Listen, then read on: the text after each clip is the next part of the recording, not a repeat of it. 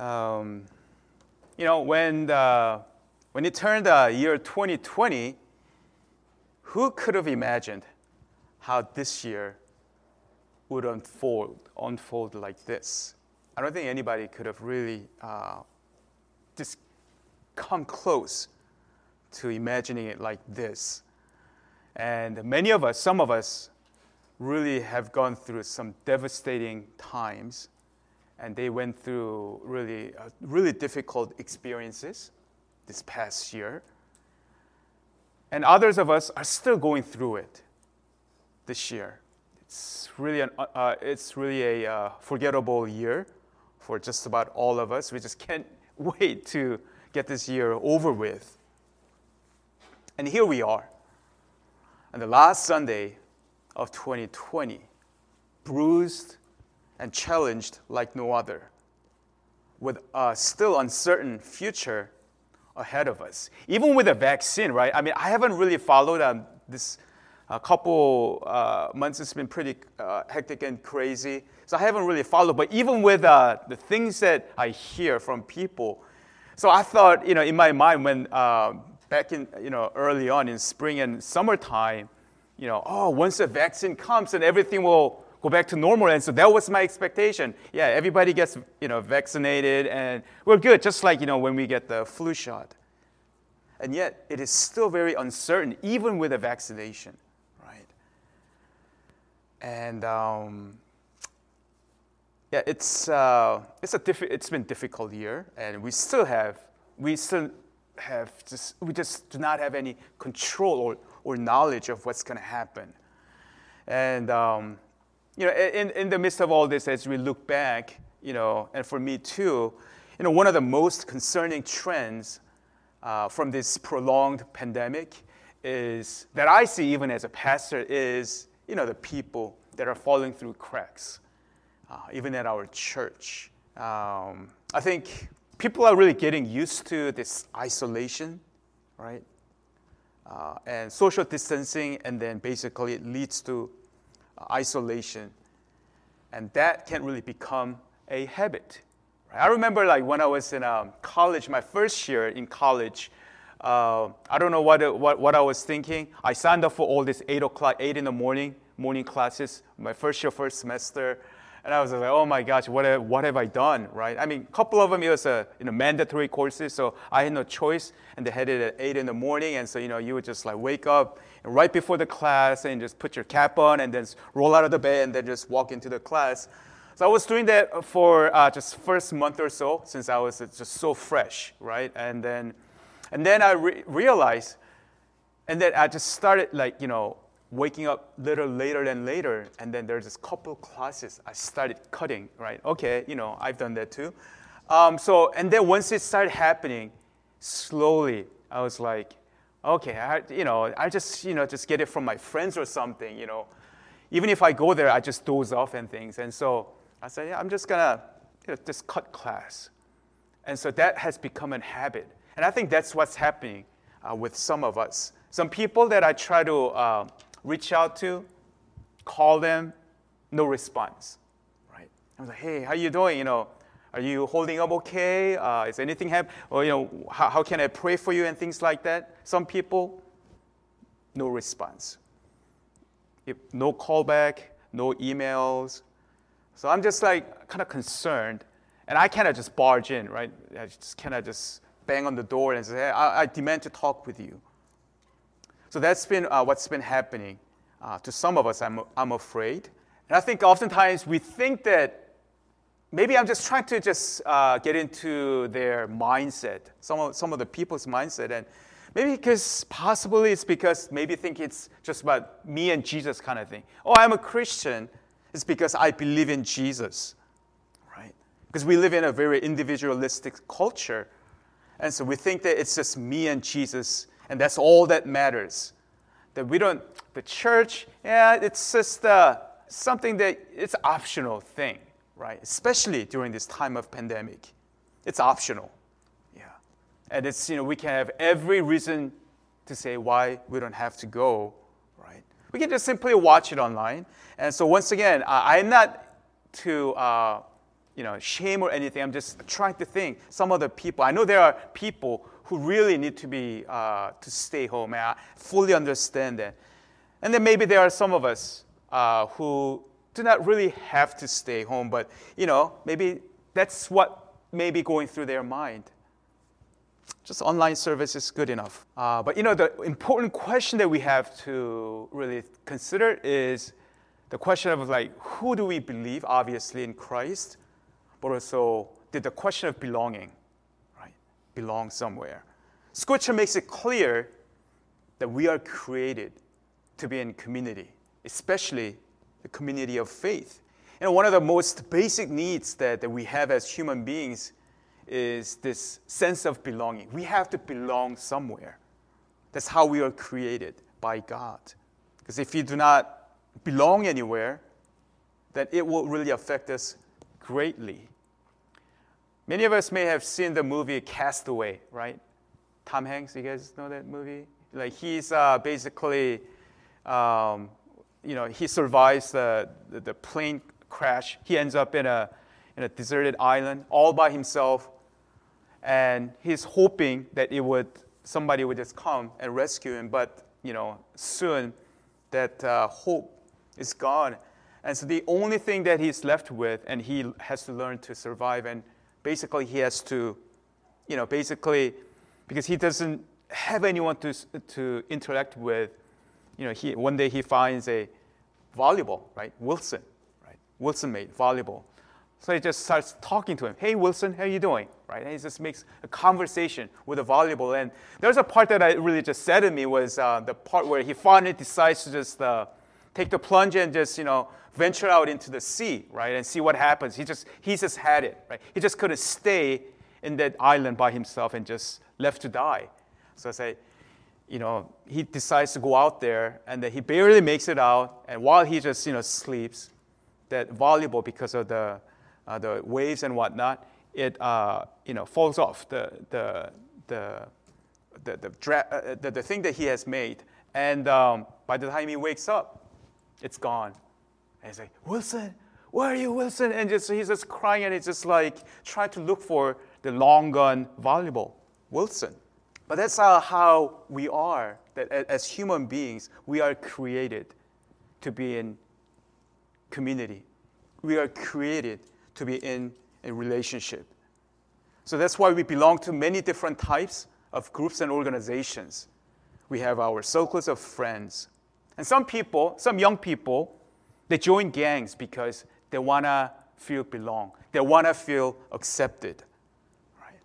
That's how we are. And we still, we all long for significant and meaningful relationships, not just superficial thing, uh, relationships. But oftentimes, even though we crave and we desire deep and long for deep, uh, meaningful relationships, and yet we find ourselves in shallow relationships. We may have a lot of acquaintances around us. We have people, even at church, we have people that we can say hi to, we can uh, talk about sports, we can talk about you know, home decor or just whatever, you know, the, uh, just the real estate market and what have you, politics. But we may not have people that we can just talk really deep stuff. What's truly in our hearts. Even though we want that, we don't have many of those people with or meaningful relationships. And sometimes, even among the, the closest people uh, that the, the, the people that you are supposed to be, our spouses, our family members, we still may have some difficult time communicating and connecting with each other. And that's why, you know, that even, you know, in, in the marriages, it can be very difficult. And oftentimes, because we are trained, oftentimes we are trained to be independent, we have to be really independent, be the problem solvers.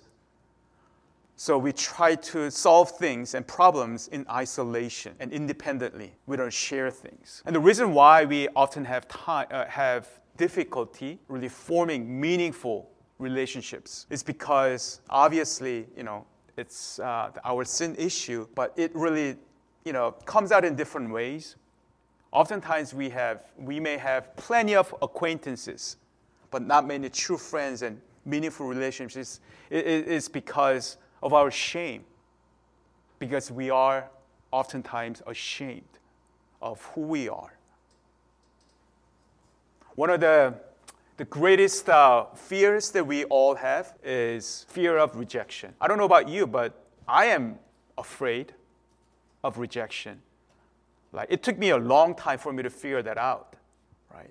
Early on, when I was really younger, I didn't have what I call true friends. I had a lot of acquaintances. We could hang out, you know, we can go to movies and just uh, watch, you know, just uh, sports games together and all these things. But I felt like I didn't have many people that I could truly call friends. And that's because I had a fear of rejection. I'm wondering if that's something with many of us. Right? The question of would he, would she, or would they accept me if they truly find out what I'm really like? If they really know everything about me, all the dirty laundry or just dark secrets that I have about me, if they find out, will they still accept me? Will they still see me as somebody? Because I've been doing a pretty good job of like projecting certain image about myself to other people because I wanted people look, look uh, I wanted people to look at me as someone who was very mature, very, uh, you know, really just a good, godly person or something like that. And so there, I had always had the fear of rejection. Man, if they people really find out about me, everything about me, can they really accept me? Can they really love me as who I really am? And so the, the, the root issue for many of us for, re, uh, for really having a hard time developing meaningful relationships. And this can, you know, even in marriage, this can happen. Can my spouse truly accept me and love me if that person finds out everything about me? And it go, comes back to the, the issue of really not really knowing the gospel. It comes back to not really believing the gospel of Jesus Christ. That in Christ, who has known God who created us, God who created me, who formed me in my mother's womb, who even knows, he even counts the number of hair I had. Someone who knows me so intimately, more than me myself. If he knows me, all my dark secrets, flaws, and even motivations that no one else knows, but God knows, and still, knowing all of that, God loved me. God loves me. And He has sent His Son Jesus, sacrificed Him on my behalf, in my place, and loved me wholly. That while I was still kicking and screaming and rebelling against Him, He loved me and sent His Son to, to be sacrificed. So when I am accepted, when I, when I am fully known by God, and yet loved by God, who am I going to fear? Why do I still have, carry around this sense of shame and guilt all the time, sense of condemnation? As if there are still things to, that uh, afraid to, afraid for people and even for God to find out as if we can hide things from Him. This shame, guilt, fear of rejection, all these things really make us, I think, really shy away from fully being vulnerable and open.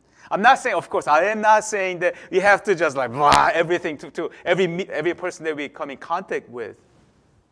But at least, you know, with our spouses, with our family members, with friends that God may place, the people that God, has, God places in our lives that we can't really just be vulnerable to and really just be open to and build meaningful relationships. Right. And in this passage that we just read here, says, Let us consider how to stir up one another to love and good works, not neglecting to meet together, right? But encourage, uh, as is the habit of some, but encouraging one another. And all the more as you see the day, obviously, we're talking about the second coming of Christ drawing near. We are to do so. We are, we are not to give up meeting together. And here, you know, the, the, the meeting here, uh, in, in, the original language, it has, uh, you know, it means assembly, right? And it definitely has a, uh, the, the, the meaning of intentional and formal meeting. So we're not just simply talking about, hey, let's just hang out at, at Starbucks, right? But it is more than that. It is just an assembly, intentional assembly, a regular assembly of people. More, uh, what uh, Hebrew writer is talking about is more of a Sunday, you know, worship service, coming together in a formal way and worshiping together. Let us meet, let, let us not neglect or give up meeting together, but rather we are to stir up one another to love and good works. Right? And here the word stir up, uh, it uh, means like arouse. Right? It means to stimulate. So in our context, it can mean like with one another as body of Christ. That we are to really challenge each other. We are to push each other. We have to inspire each other to, uh, to love and to good works. Right? It's really uh, having that, this team and body concept. So then what happens when we have significant relationship? What happens? What happens is that we would experience God. We will experience God when we come together. As brothers and sisters, when we come together and meet together, worship God together, the first thing that happens is we experience God. Not only simply in our isolation, in, in our private times, but when there's a corporate time coming together, we get to experience God. I don't know about you, but you know, when I am here with fellow brothers and sisters worshiping together and just singing the, the praises together, oh, it just uplifts my spirit. It is one thing, yes, there are times for me too, just in, in, in quietness and in private, singing praises to God. And there is certainly a place for that. But there is also this special place for a corporate worship. People who are like minded, who have the same Lord, same faith, same baptism, coming together and worshiping God, singing praises to God together, praying for one another. Right? We experience God in our prayer, corporate prayer meetings, in our small groups. We experience God. Because when we gather in His name, there is something special that happens. You know, Mark Dever, he is, uh, uh, you know, just the senior pastor of Capitol Hill Baptist Church in D.C. You know, he was saying because, you know, because of the pandemic, you know, the, the D.C. government um, said, uh, well, you cannot meet. You cannot meet, right? You cannot just, you know, the church, you can have church online, but you cannot meet physically and then you know I haven't really followed up, but um, you know they actually uh, sue the government, DC government, because arguing that you know that the, the secular government doesn't have a final say in defining what a church is or what a church should do, right? He says, and what makes a church a church? It is really the physical gathering of the followers of Christ, in essence. That's what he says. That when people, when we get gathered together, the physical gathering of brothers and sisters coming together in one, one area, one space, together, meeting together, worshiping together, that's what makes a church a church. Right? And we experience God in community because God Himself is community all of this idea of like having church, being, being a church, the body of Christ, where does that idea come from? Is that come, is that, does that come from some theologians like early on or anything? Or some like brilliant thinkers that thought about this and maybe this is the best way to do this? to just kind of flourish the church or just Christianity. No, it came from the nature of God Himself. Because God Himself is community. God is in community. Because our God is a triune God. One Godhead and three distinct persons. There is only one God. But this is the mystery, right? But in that one Godhead, there is, so in, in other words, there is only one God. There is only one divine essence or nature, right? That any view that God is more than one divine essence or nature, that's polytheism. Then we do not believe in three dif- uh, different gods. But in that one Godhead, we have three distinct persons. So God the Father is not one third of a God. God the Son is not a one third of a God. God the Holy Spirit is not a one third of a God. Each and every one of, one of them is fully 100% God. And they share that their essence, their nature is exactly the same. They share the same, right?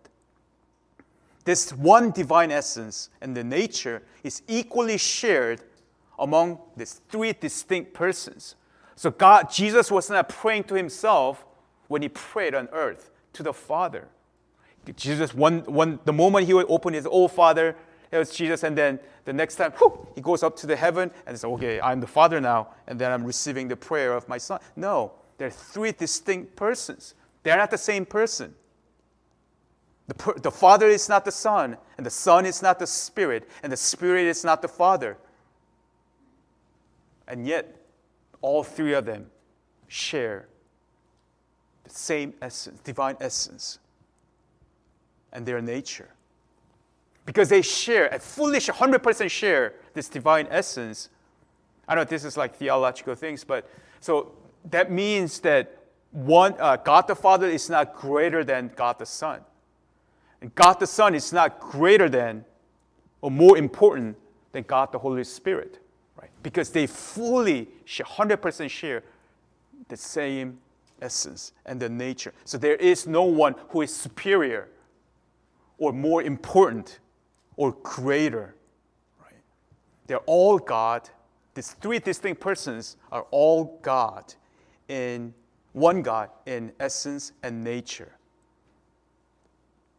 And these three persons are united in one divine nature and they exist simultaneously with one another as three distinct persons, right?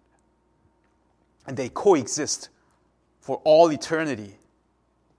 And that's how God revealed himself to us. And yet we do not believe in three, dis- three different gods, but in that three distinct persons and become, and, and yet they are in one God, right? And so that is the very nature of who God is. But there is a functional difference between the three, right? The Son voluntarily submits himself to the will of the Father. Um, and so in um, Westminster uh, Larger Catechism says that they, these three uh, distinct persons are distinguished by what, the, uh, what, what they call their personal properties. And this personal properties, it is proper to the Father to beget the Son, and to the Son to be begotten of the Father, and to the Holy Ghost to proceed from the Father and the Son from all eternity. And they have these different roles and functions. But just to understand who God is Himself, right? Because He reveals Himself to us as God in community out of the flow of his own nature that he has created us to be in community. That's why we experience God through corporate worship. When we experience God, when, when there is forgiveness, we experience God when we uh, share our lives with each other. What good is the forgiveness, the command to forgive one another when we are in isolation? You know, you know how easy it is for us to forgive somebody in our own imagination? When we are in isolation, when we do not attend church or we are not part of the church in a community of faith, when the, the Bible commands us to forgive one another as Christ for, has forgiven us. When, you, when we are in isolation, when we are just staying by ourselves, not in contact with and not having really meaningful relationships with anyone else, it's really easy, right? Because it's just a simple mental exercise. Or somebody, uh, a, a uh, faceless, nameless person out there somewhere, forgive, forgiving that person who didn't really hurt me.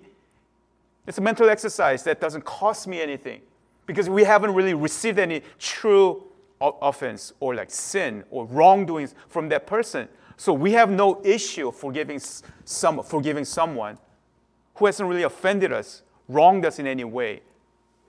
But somebody who is living with you, somebody who you see like every Sunday, somebody like family members, somebody who has really hurt us deeply, to forgive that person, are you kidding me? That's a totally different story. But that's what God is calling us to do. To be in a community, knowing well that all of us fall short we have issues. And we hurt each other, we wrong each other. And yet, God calls us to forgive one another. God calls us to love one another. God calls us to extend grace to one another. God calls us to still you know, worship together, even with people who just get on our, under our skin. And when we do so, by the power of the Holy Spirit, when we are able to forgive, extend grace to one another, especially to the people who have hurt us and wronged us, guess what? That's when we experience God. We can only experience God in community. That's how we can really have that meaning. When we have meaningful relationships, we can truly experience God at work. We also experience, uh, we, uh, when we have meaningful relationships, we enjoy encouragement, right? As it says, right? Not neglecting to meet together as, as is the habit of some, right? Because if you are in isolation, you have no issue loving a faceless, nameless, just average Joe somebody out there in our mind. But to love someone in real person, a real person, that is a whole different story, right? And also, we have to encourage one another. But, but encouraging one another, right? When we have relation, when we are in community of faith, we enjoy encouragement. Let us encourage one another. We live in a tough world, right? It's really a cutthroat environment, right? How we need encouragement from each other.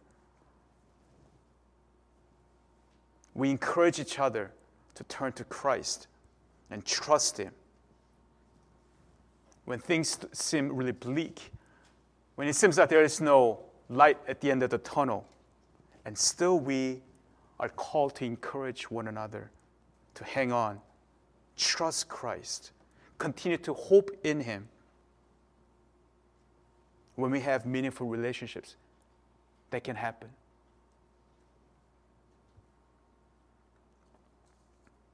And I think um, my personal experience has been that the message that really gets across when there is a genuine encouragement, not just like kind of you know, lip service, but when, when somebody genuinely encourages me, then you know what I really get uh, with many different ways and things? But the message I get the message I get is God is with you. God loves you. And I'm here for you. I believe in you. There are times when I get really discouraged over the years in, in ministry and things. And there are times when God, you know, when I'm like really like discouraged and down, uh, down and I'm like, oh, should I even stay in ministry? Maybe I should just flip burgers at, you know, just uh, uh, you know, Burger King or something, right? Just Thinking about just maybe just calling it quits or things. when those like, you know, dark moments, somehow God just brings incredible, just timing is just impeccable. And then just even from people that I did not even expect. And I, I receive encouragements. And oftentimes I don't really remember, uh, trying to uh, think, think back. Uh, I don't know what exactly what they said, but the, the, what I really got from it is that I'm here for you. Okay? And God is with you. Hold on. Do not give up. And these words can mean a lot when we are in trouble, when we go through difficult times, when we have significant relationships. We get to encourage, we get to enjoy the encouragement coming from people who care for us. And uh, last thing is we enrich others. We enrich others. We experience God and we um, you know, enjoy encouragement when we are in a community and when we are in, have meaningful relationships and we enrich others. Right? Ecclesiastes chapter 4, verse 9 and 10 says, Two are better, two are better than one because they have a good return for their work. If one falls down, his friend can help him up. But pity the man who falls and has no one to help him up. Wow, that sounds very contemporary, and yet it's from the scripture. Right? Pity the man who falls down and has no one to help him up. We learn from each other. You know, when we are in a healthy, meaningful relationship, uh, when we uh, have healthy, meaningful relationships, then it really just brings out the best in us, right? As the iron sharpens the iron? And when I say it brings out the best in us, it also means that these relationships, relationships can really stretch us, right? Challenge us. And it's like that. I have a, I have a couple friends that I've been friends with since college, and they happen to be in ministry. Um, so every week we, we call. We used to meet, but then uh, one of them just left uh, to be serving uh, elsewhere in uh, elsewhere, and so we now just have conference call or just Zoom in. These days we are just zoomed out, so we you know just like call, simply call. But they really challenged me too, as I just share you know, my struggles, you know, just the things that I'm really things that are bottled up inside and things like that. They help me right? to just, at times, they just challenge me to think about things. Is that really how, is that really the reality, right? Hearing from, as I just go, oh, and this is what happened, this is blah, blah, blah. But then they're like, is it really reasonable for you to feel that or think that way? And there was a time, like many, many years ago, when I was just like so impaired. Uh, my emotion was running so high and uh, very upset. Uh, there was a long period of time and they would just, every week, they would say, Woojin, you gotta calm down, man. You just have to calm down and think about this. And just, I'm like, what do you, and then I, sometimes I don't appreciate, right? That they don't say, oh, you know, I hear you, everything's gonna be, but to really just challenge me. But it helps, right? Pushes me. So, because they care about me, right? We enrich others when we are in significant relationships. When we put a bunch of sinners together, like you and me, conflicts are bound to happen. But when we resolve conflicts in a way that is biblical and in a God, honor, God honoring way, and as we learn to be patient, and as we looked at in 1 Corinthians chapter 13, and to love one another, that it will really stretch us and we will become more like Christ in our conformity to his likeness. It'll be more and more? I think when it, go, when it comes to our own character and even in our faith and our spiritual, uh, spiritual like formation, right? We really need one another to help, pray for one another, to encourage one another, rebuke one another, challenge each other, push one another, spurring one another to love and good works. And this is the kind of community that God is calling us. And this is the kind of community that we want to aim at, at embrace, right? That's why we every I know uh, oftentimes people don't really listen, tune out during the announcements time, but we always still say encouraging people, please be part of a small group, especially in a time like this. I know many of us are just like tired of it, tired of it.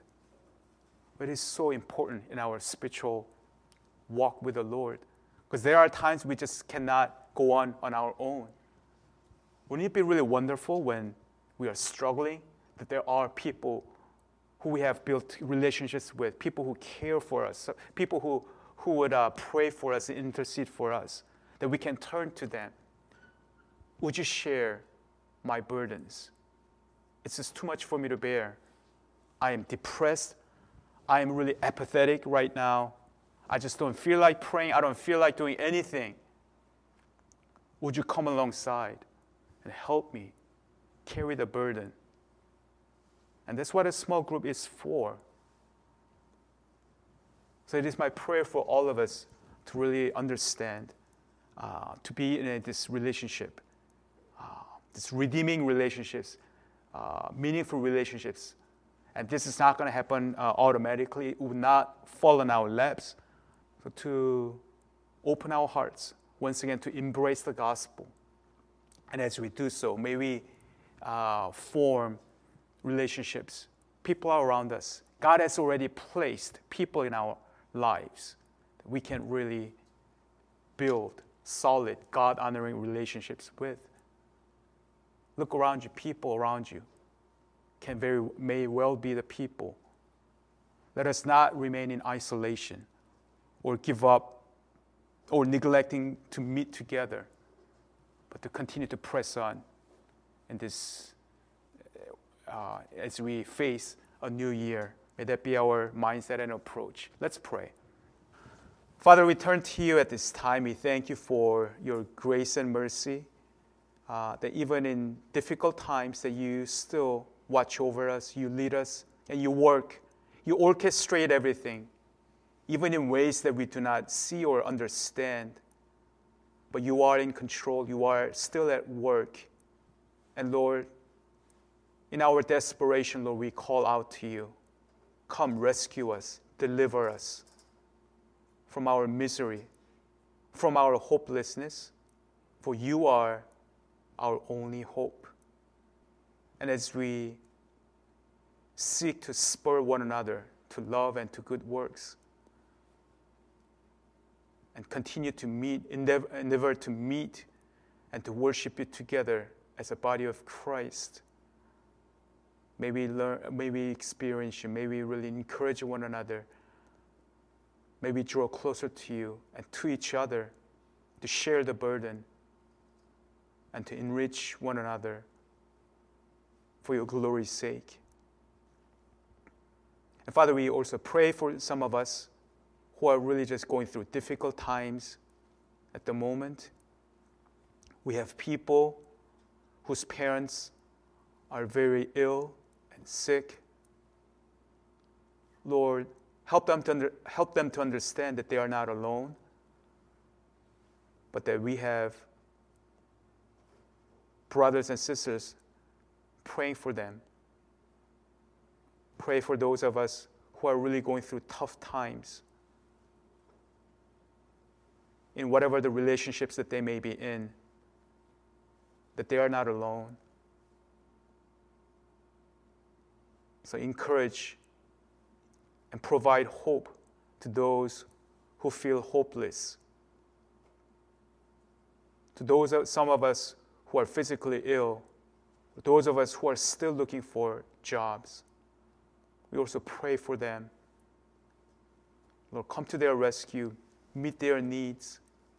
If the birds of the air are taken care of by you, how much more would you take care of your children? So allow us, Lord, to once again put our trust in you. Help us to take our eyes off of the mountain set before us, but to see beyond a God who is far greater than the mountain that we face at the moment. Draw us nearer to you. And we pray all these things in Jesus' name. Amen. Amen.